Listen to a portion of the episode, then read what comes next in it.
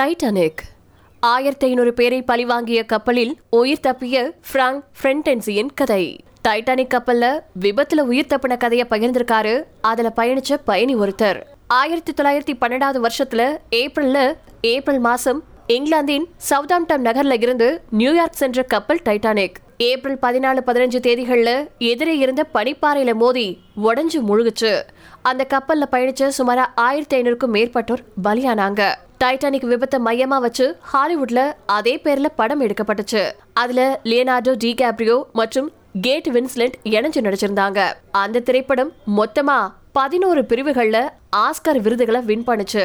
ஆயிரத்தி தொள்ளாயிரத்தி தொண்ணூத்தி ஏழாவது வருஷம் வெளியான இந்த திரைப்படம் பாக்குறவங்களுடைய மனசை கணக்க செய்ய பனிப்பாறையில மோதி நேர்ந்த கோர விபத்தும் ஆயிரம் மரணங்களும் ஒரு முக்கியமான காரணம். மூழ்கிற கப்பல்ல மாட்டிக்காம தப்பிச்சவங்களும் உண்டு. அவங்கள ஒருத்தர் தான் தப்பிச்ச கதைய ஆயிரத்தி தொள்ளாயிரத்தி எழுபத்தி ஒன்பதுல ஒரு நேர்காணல்ல நினைவு கூர்ந்தாரு. பிராங்க் ஃப்ரெண்டைஸ் அப்படிங்கிறது தான் அவருடைய பேரு. பர்சர் அலுவலகத்தின் ஒரு உறுப்பினர்.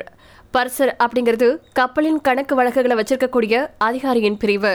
ஃப்ரெண்டைஸ் இப்ப நினைச்சு பார்த்தாலும் அந்த சம்பவம் பயத்தை கொடுக்குது அப்படின்னு சொல்லியிருக்கக்கூடியவரு என்ன நடந்தது அப்படிங்கறத ஷேர் பண்ணிருக்காரு கப்பல் பனிக்கட்டியில மோதின போது பெருசா ஒன்றும் நிகழ்ந்ததா தெரியல.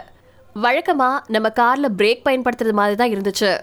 அதுக்கப்புறமா அங்கிருந்து ஒரு துவாரம் வழியா வெளியில எட்டி பார்த்தப்போ வானம் தெளிவா இருந்துச்சு. மேலும் நட்சத்திரங்கள் பிரகாசமா மின்னிட்டு இருந்துச்சு.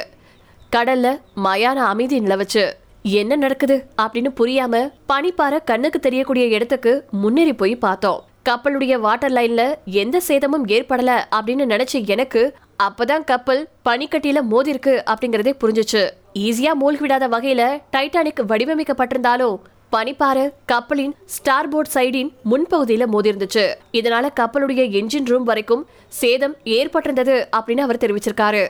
திடீர்னு கப்பல் மேலெழுந்து உள்ள இருக்கக்கூடிய பாகங்கள் நொறுங்குற சத்தம் கேட்டுச்சு. பலகையில தொங்கிட்டு இருந்த ஃப்ரண்ட் ஐஸ் நல்லா மேல எழும்பி அதுக்கப்புறமா அதிவேகத்துல தண்ணீர்ல வீசப்பட்டிருக்காரு. தண்ணீர்ல விழுந்தப்போ எது மேலேயும் மோதாம விழுந்ததுனால காயமே இல்லாம தப்பிச்சிருக்காரு ஃப்ரண்ட் ஐஸ் அப்போ கப்பலை பார்த்த ஃப்ரண்ட் ஐஸ் அது மெல்ல தண்ணீருக்குள்ள இறங்குறத பார்த்திருக்காரு. அதுதான் நான் கப்பலை கடைசியா பார்த்தது அப்படின்னு தெரிவிச்சிருக்கக்கூடிய அவரு தான் இறந்து விட விரும்பல அப்படின்னு சொன்னாலும் அங்க அவர் உயிர் தப்ப வாய்ப்பும் குறையாவே இருந்தது அப்படின்னு சொல்லியிருக்காரு அதிகப்படியான குளிர்ல உறைஞ்சிட்டு இருக்கும் போதுதான் கடவுளா பார்த்து அனுப்புற மாதிரி லைஃப் போட் ஒன்று என்னை நோக்கி வந்துச்சு. அதுல இருந்து அவங்க என்னை உள்ள இழுத்து போட்டுக்கிட்டாங்க அப்படின்னு ஃப்ரெண்ட் ஐஸ் சொல்லியிருக்காரு.